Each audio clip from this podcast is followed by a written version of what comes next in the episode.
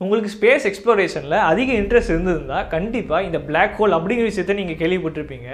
So இந்த வீடியோவில் வந்து இந்த பிளாக் ஹோல் எப்படி உருவாகுது அப்படிங்கிற விஷயத்த நம்ம எப்படி நம்ம பார்க்க போகிறோம்னா ஒரு நட்சத்திரம் வந்து அதனுடைய பரிணாம வளர்ச்சியில் எப்படி பிளாக் ஹோலாக மாறுது அப்படிங்கிற விஷயத்த வந்து நம்ம ஸ்டெப் பை ஸ்டெப்பாக இந்த வீடியோ நம்ம பார்க்க போகிறோம் நீங்கள் பார்த்துட்டு இருக்கிறது விசைப்பலகை என் பேர் ரஞ்சித்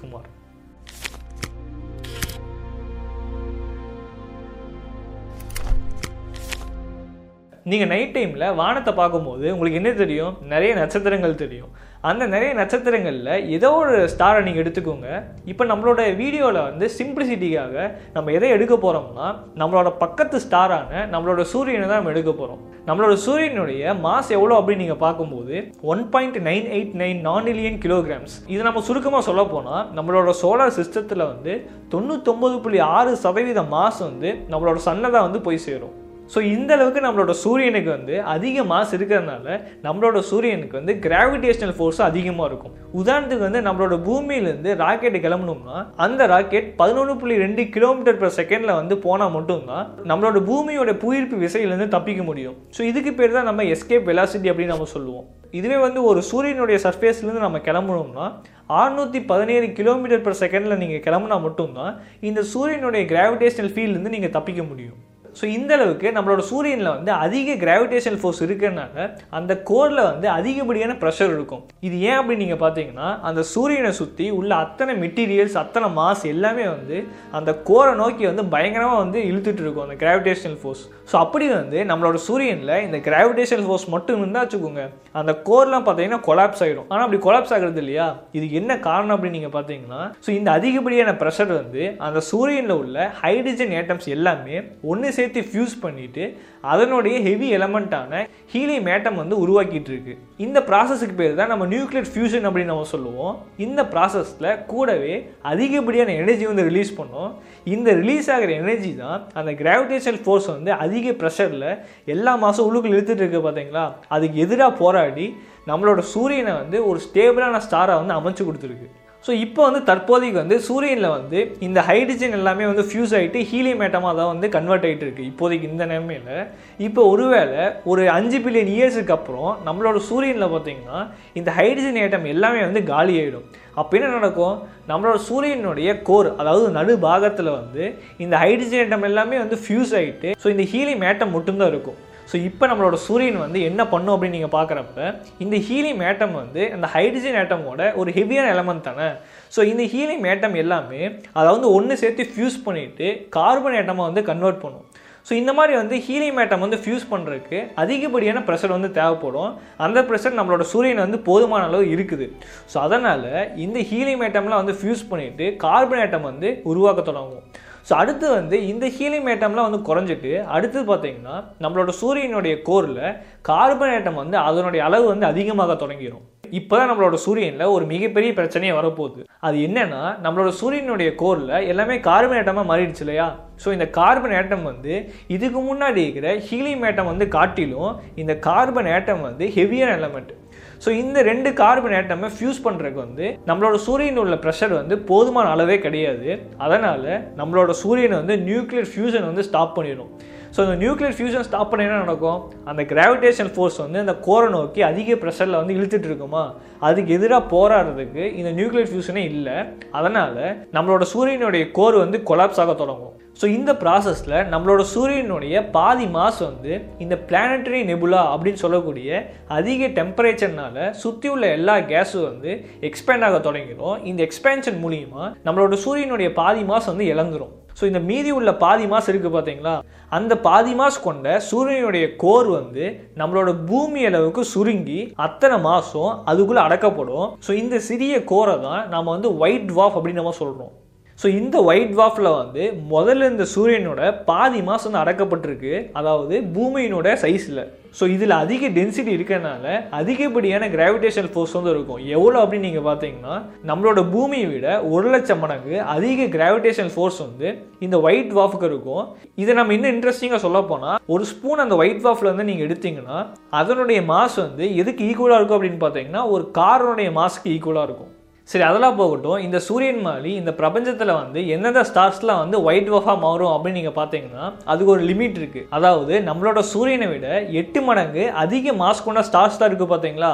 அது வரைக்கும் இருக்க எல்லா ஸ்டார்ஸும் வந்து அதனுடைய வாழ்க்கை இறுதியில் இப்போ நான் சொன்ன ஒயிட் வாஃபாக வந்து மாறிடும். ஸோ அந்த பிளானட்டரி நெபுலாவாக அந்த ஒரு ஸ்டாரினுடைய பாதி மாஸ் வந்து காலி ஆகிடுன்னு சொன்னோம் பார்த்தீங்களா மீதி உள்ள கோர் மாஸ் இருக்குதுல்ல அந்த கோர் மாஸ் வந்து அதாவது நம்மளோட original சூரியனோடவே one point four four times வந்து அதிக மாஸ் வரைக்கும் வந்து அந்த கோர் இருந்துச்சுன்னா மீதி உள்ள கோர் இருந்துச்சுன்னா அந்த ஸ்டாரினுடைய கோர் வந்து ஒயிட் ஆஃபாக மாறும். இந்த லிமிட்டுக்கு பேர் தான் நம்ம சந்திரசேகர் லிமிட் அப்படின்னு நம்ம சொல்கிறோம் ஸோ இப்போ ஒரு ஸ்டாரினுடைய அடுத்த ஸ்டேஜுக்கு போகலாம் இப்போ எடுக்கக்கூடிய ஸ்டார் வந்து எவ்வளோ மாஸ் கொண்டு ஒரு ஸ்டார் எடுக்கணும் அப்படின்னு நீங்கள் பார்க்கும்போது அதாவது சூரியனளவு எட்டிலிருந்து இருபது மடங்கு அதிக மாஸ் கொண்ட ஒரு ஸ்டாராக நீங்கள் எடுக்கணும். அப்படி எடுத்தால் மட்டும்தான் நான் ஏற்கனவே என்ன சொல்லியிருக்கேன் நம்மளோட சூரியனில் வந்து அதனுடைய கோரில் கார்பன் ஆட்டமை வந்து ஃபியூஸ் பண்ணுறதுக்கு அதனுடைய போதுமான ப்ர- அளவுக்கு ப்ரெஷர் இல்லை அப்படின்னு நான் சொல்லியிருக்கேன். ஸோ இந்த மாதிரி வந்து எட்டுலேருந்து இருபது மடங்கு அதிக சூரியனுடைய அதிக மாஸ் கொண்ட ஒரு ஸ்டார் எடுத்திங்கன்னா மட்டும்தான் அதில் இருக்க கிராவிடேஷனல் ஃபோர்ஸ் வந்து அந்த ப்ரெஷர் இருக்குது பார்த்தீங்களா அந்த ப்ரெஷர்னால இந்த கார்பன் ஆட்டத்தையும் ஃபியூஸ் பண்ணுற அளவுக்கு ப்ரெஷர் அதில் இருக்கும். ஸோ இதே மாதிரி வந்து அந்த கார்பனேட்டம் வந்து ஃபியூஸ் ஆகிட்டு அடுத்து உங்களுக்கு நியான் வரும். அந்த நியான்லாம் ஃபியூஸ் ஆகிட்டு அடுத்தது அந்த நியானில் காலியாக ஆக உங்களுக்கு ஆக்சிஜன் வந்து உருவாக தொடங்கும். அந்த ஆக்சிஜன் ஃபியூஸ் ஆகிட்டு சிலிக்கான் அந்த சிலிக்கான் ஃபியூஸ் ஆகிட்டு கடைசியில் அயன் வரும். ஸோ இந்த அயன் ஆட்டம் வந்து ஒரு ஸ்டாரினுடைய கோரில் எப்போ வந்து ஃபார்ம் ஆக ஆரம்பிக்குதோ அப்போ அந்த ஸ்டாரினுடைய கடைசி கட்ட நாளை நெருங்கிடுச்சு அப்படின்னு நம்ம சொல்லலாம்.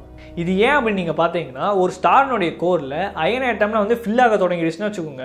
அந்த அயன் ஆட்டம் அதாவது நியூக்ளியர் ஃபியூஷன் மூலிமா வெளியே வந்து எனர்ஜி விடாது. அதுக்கு பதில் அந்த ஸ்டாரில் உள்ள எல்லா எனர்ஜியும் வந்து அந்த அயன் ஆட்டம்ஸ் வந்து அப்சர்வ் பண்ணிக்கும். ஸோ அதெல்லாம் என்ன நடக்கும் அப்படின்னு நீங்கள் பார்த்தீங்கன்னா ஏற்கனவே வந்து அந்த ஸ்டாரினுடைய மாஸ் ரொம்பவே அதிகமாக இருக்குது நம்மளோட சூரியனோடவே எட்டுலேருந்து இருபது மடங்கு அதிகமாக இருக்குது அதனால் அதனுடைய கிராவிடேஷன் ஃபோர்ஸ் வந்து ரொம்பவே ஆற்றல் மிகுதாக இருக்கும். இப்போ என்ன நடக்கும் அப்படின்னு பார்த்தீங்கன்னா அந்த அயன் ஆட்டம் வந்து எல்லாமே சேர்ந்ததுக்கப்புறம் இந்த நியூக்ளியர் ஃபியூஷன் வந்து ஸ்டாப் ஆயிருமா இந்த சமயத்தில் அந்த ஸ்டாரில் உள்ள எலக்ட்ரான்ஸ் ப்ரோட்டான்ஸ் அப்புறம் மற்ற சப்பாடமிக் பார்ட்டிகல்ஸ் எல்லாமே ஒன்றா ஃபியூஸ் ஆகிட்டு நியூட்ரான்ஸாக வந்து மாறிடும். ஸோ இந்த நியூட்ரான்ஸாக மாறினதுக்கப்புறம் இந்த எல்லா நியூட்ரான்ஸும் இந்த அதிகப்படியான கிராவிடேஷனல் ஃபோர்ஸ் மூலிமா எல்லாமே வந்து ஒன்றுக்கு ஒன்று கம்ப்ரஸ் ஆகும். எது வரைக்கும் கம்ப்ரஸ் ஆகும் அப்படின்னு பார்த்தீங்கன்னா அதாவது நியூட்ரான் டீஜெனரேசி ப்ரெஷர் அப்படிங்கிற ப்ரெஷர் வரைக்கும் இந்த எல்லா நியூட்ரான்ஸும் வந்து அந்த கோரில் வந்து கம்ப்ரஸ் ஆக தொடங்கும். அப்படி கம்ப்ரஸ் ஆன உடனே அந்த லிமிட்டுக்கு வந்த உடனே பார்த்தீங்கன்னா இந்த ஸ்டார் ஒரு சூப்பர்னோவாவாக வந்து வெடிச்சிரும். இந்த சூப்பர்னோவா வந்து வெடிச்சக்கப்புறம் மீதி உள்ள அந்த கோர் மாஸ் வந்து ஒன்று புள்ளி நாலுலேருந்து ரெண்டு புள்ளி எட்டு டைம்ஸ் வந்து நம்மளோட ஒரிஜினல் சூரியனோடவே அதிக மாஸ் கொண்ட கோராக வந்து மீதி இருந்துச்சுன்னா அந்த கோர் வந்து நியூட்ரான் ஸ்டாராக வந்து மாறிடும். ஸோ இப்போ வந்து அந்த நியூட்ரான் டீஜெனரேசி ப்ரெஷர் அப்படின்னு சொன்ன பார்த்தீங்களா? இது எதை குறிக்குது அப்படின்னு பார்த்தீங்கன்னா நீங்கள் வந்து டுவெல்த்தில் வந்து கெமிஸ்ட்ரியில் படிச்சிருப்பீங்க. அதாவது பாலிஸ் எக்ஸ்க்ளூஷன் பிரின்சிபல் அப்படின்னு படிச்சிருப்பீங்க. இப்போ ஒரு எலக்ட்ரான் எடுத்துக்கோங்க இல்லை நியூட்ரான் எடுத்துக்கோங்க. இப்போ ரெண்டு நியூட்ரான் வந்து எப்பயுமே ஒரே பிளேஸில் வந்து ஆக்குபை பண்ணாது. இது வந்து பார்த்தீங்கன்னா இதுதான் ரூல் இந்த பாலிஸ் எக்ஸ்க்ளூஷன் பிரின்சிபலோட ரூல் ஸோ இந்த நியூட்டன் வந்து ஒரே இடத்துல வந்து ஆக்குபை பண்ணாமல் கரெக்டான ஒரு இடத்துல வந்து ஆக்குபை பண்ணியிருக்கு பார்த்தீங்களா? ஸோ இந்த இந்த ரெண்டையுமே பேலன்ஸ் பண்ணக்கூடிய ப்ரெஷர் பேர் தான். அந்த வந்து நியூட்ரான் டீஜெனரேசி ப்ரெஷர் அப்படின்னு நம்ம சொல்லுவோம். ஸோ இந்த ப்ரெஷர் தான் அந்த கோரை இன்னுமே வந்து கொலாப்ஸ் ஆகாமல் ஒரு பாதுகாப்பான நிலையில் வந்து தடுத்துட்டு இருக்கு. ஸோ அது மட்டும் இல்லாமல் அந்த ஒயிட் வாஃபில் வந்து எப்படி அந்த சூரியனுடைய கோர் வந்து எத்தனுடைய சைஸுக்கு வந்து சுருங்குச்சோ இதனுடைய இந்த ஸ்டார்னுடைய கோர் அதாவது எட்டுலேருந்து இருபது மடங்கு அதிக மாஸ் கொண்ட இந்த ஸ்டாரினுடைய அது வெடிச்சக்கப்புறம் மீதி இருக்கிற கோரினுடைய சைஸ் எவ்வளோ இருக்கும் அப்படின்னு நீங்கள் பார்த்தீங்கன்னா இருபது கிலோமீட்டர் டயமீட்டர் அளவு மட்டும்தான் இருக்கும். இதில் வந்து ஒன்று புள்ளி நாலுலேருந்து ரெண்டு புள்ளி எட்டு மடங்கு சூரியனுடைய மாசை விட அதிகமான மாஸ் வந்து இந்த இருபது கிலோமீட்டர் வந்து சுற்றளவில் வந்து அடக்கப்படும். அதனால ஒரு நியூட்ரான் ஸ்டாரனுடைய கிராவிடேஷனல் ஃபீல்டு வந்து பல மில்லியன் மடங்கு வந்து ரொம்பவே அதிகம். ஸோ சுருக்கமாக சொல்ல போனால் அந்த நியூட்ரான் ஸ்டார்லேருந்து நீங்கள் கிளம்பணும்னா நீங்கள் எவ்வளோ ஸ்பீடில் ட்ராவல் பண்ணணும் அப்படின்னு நீங்கள் பார்க்குறப்ப ஸ்பீட் ஆஃப் லைட்டில் பாதியில் ட்ராவல் பண்ணால் மட்டும்தான் அந்த நியூட்ரான் ஸ்டார்லேருந்து நீங்கள் அதோடைய கிராவிடேஷன் ஃபீல்ட்லேருந்து நீங்கள் தப்பிக்க முடியும். இன்னும் உங்களுக்கு இன்ட்ரெஸ்டிங்காக சொல்ல போனால் ஒரு ஸ்பூன் வந்து அந்த நியூட்ரான் சலன் எடுத்தீங்கன்னா அதனுடைய வெயிட் வந்து நம்மளோட பூமியில் உள்ள ஒரு மலையோட மாசுக்கு வந்து சமமாக இருக்கும். அது மட்டும் இல்லாமல் எப்படி இந்த டான்சர்ஸ்லாம் அவங்களோட கையை சுருக்கும் போது வேகமாக வந்து சுற்றுறாங்களோ அதே மாதிரி இந்த நியூட்ரான் ஸ்டார் இருக்குது பார்த்தீங்களா இதனுடைய கோர் வந்து ரொம்பவே சுருங்கிடுச்சுல அப்படி சுருங்குறனால இதனுடைய ரொட்டேஷன் ஸ்பீடு எவ்வளோ இருக்கும் அப்படின்னு பார்த்தீங்கன்னா ஒரு செகண்டுக்கு நூறுலேருந்து ஏழ்நூறு ரொட்டேஷன் வந்து இது மேற்கொள்ளும்.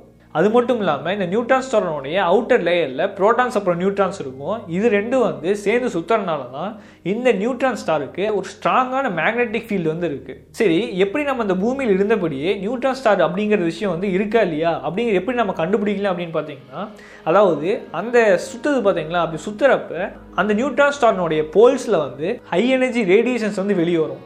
ஸோ இந்த ஹை எனர்ஜி ரேடியேஷன்ஸ் வந்து இந்த நியூட்ரான் ஸ்டார் வந்து சுத்துறனால ஒரு குறிப்பிட்ட இன்டர்வலில் பல்ஸ் அடிச்சுக்கிட்டே இருக்கும். அந்த ஹை எனர்ஜி ரேடியேஷனில் வந்து எக்ஸ்ரேவாக இருக்கலாம் இல்லை ரேடியோ வேவ்ஸாக இருக்கலாம் இது எல்லாமே பார்த்தீங்கன்னா ஒரு மில்லி செகண்ட் இன்டர்வலில் நம்மளுக்கு வந்து ஃப்ளாஷ் அடிச்சுக்கிட்டே இருக்கும். ஸோ இந்த டேட்டா வச்சு தான் அந்த நியூட்ரான் ஸ்டார் வந்து எங்கே இருக்குது அப்படின்னு சொல்லிட்டு நம்மளோட பூமியிலேருந்து டெலஸ்கோப் வச்சு நம்ம பார்க்க முடியும். சரி இப்போ எப்படி பிளாக் ஹோல் உருவாகுது அப்படிங்கிறத நம்ம பார்க்கலாம். இப்போ எட்டுலேருந்து இருபது மடங்கு அதிக மாஸ் கொண்ட ஒரு ஸ்டார் எடுத்து தானே இப்போ வந்து நியூட்ரான் ஸ்டாராக மாறுச்சு. இப்போ நம்ம ஒரு ஸ்டார் எப்படி எடுக்க போகிறோம்னா சூரியனை விடவே இருபது மடங்கு அதிக மாஸ் கொண்ட ஒரு ஸ்டார் எடுக்க போகிறோம் ஸோ அப்படி ஒரு ஸ்டார் எடுத்தால் மட்டும்தான் அதில் நடக்கிற அந்த கிராவிடேஷனல் ஃபோர்ஸ் அதன் மூலியமாக ஏற்படுற அந்த கோரில் நடக்கிற ப்ரெஷர் இது எல்லாமே வந்து இந்த நியூட்ரான் டீஜெனரேசி ப்ரெஷர் அப்படின்னு சொன்ன பார்த்தீங்களா அதாவது ரெண்டு நியூட்ரான் வந்து ஒரே பிளேஸில் வந்து ஆக்குபை பண்ணாமல் இருக்கிறதுக்காக ஒரு ப்ரெஷர் வந்து தடுத்துட்டு இருக்குன்னு சொன்ன பார்த்தீங்களா அந்த ப்ரெஷரையும் இப்போ நான் சொன்னேன் இந்த ஸ்டாருக்கு வந்து அதிகப்படியான கிராவிடேஷன் ஃபோர்ஸ் இருக்கனால அந்த ப்ரெஷரையும் ஓவர் கம் பண்ணிட்டு அந்த ஸ்டார் ஒரு மிகப்பெரிய அளவில் சூப்பர்னோவாக வெடிச்சு பிளாக் ஹோலாக வந்து மாறிடும். இந்த வீடியோவில் அவ்வளோதான் அடுத்த வீடியோவில் நம்ம எதை பற்றி நம்ம பார்க்க போகிறோம்னா இந்த பிளாக் ஹோலுடைய கிராவிட்டி எப்படி இருக்கும் இந்த ஸ்பேஸ் டைம் கர்வேச்சர்னா என்ன இந்த பிளாக் ஹோலை எப்படி டிடெக்ட் பண்ணுவாங்க இந்த பிளாக் ஹோல் இது வரைக்கும் யாரோ ஃபோட்டோ எடுத்திருக்காங்களா இந்த மாதிரி பல விஷயங்கள் வந்து இந்த வீடியோவோட அடுத்த பாட்டில் வந்து நம்ம பார்க்க போகிறோம் கண்டிப்பாக இந்த வீடியோ மூலிமா ஸ்டாரினுடைய லைஃப் சைக்கிளில் வந்து உங்களுக்கு தெரிஞ்சுக்கணும்னு நினைக்கிறேன். எப்படி ஒரு ஸ்டார் வந்து படிப்படியாக வந்து அதனுடைய பரிணாம வளர்ச்சியில் எப்படி ஒரு பிளாக் ஹோலாக வந்து மாறுது அப்படிங்கிற விஷயத்தை பற்றி இந்த வீடியோ மூலிமா நீங்கள் தெரிஞ்சிருப்பீங்க நான் நம்புகிறேன் இந்த வீடியோவோட அடுத்த பாட்டு வர வரைக்கும் நீங்கள் இன்னும் விசைப்பலகை சேனலில் மற்ற வீடியோஸ் நீங்கள் செக் பண்ணலைன்னா மறக்காம போய் வீடியோ செக்ஷனில் என்னென்ன வீடியோஸ் இருக்கோ உங்களுக்கு பிடிச்ச வீடியோஸ் நீங்கள் போய் மறக்காம பாருங்கள் கண்டிப்பாக அந்த எல்லா வீடியோஸும் உங்களுக்கு யூஸ்ஃபுல்லாக இருக்கும்னு நான் நம்புறேன். நன்றி. உங்களிடம் விடைபெறுவது ரஞ்சித் குமார். நீங்கள் பார்த்துட்டு இருந்தது விசைப்பலகை.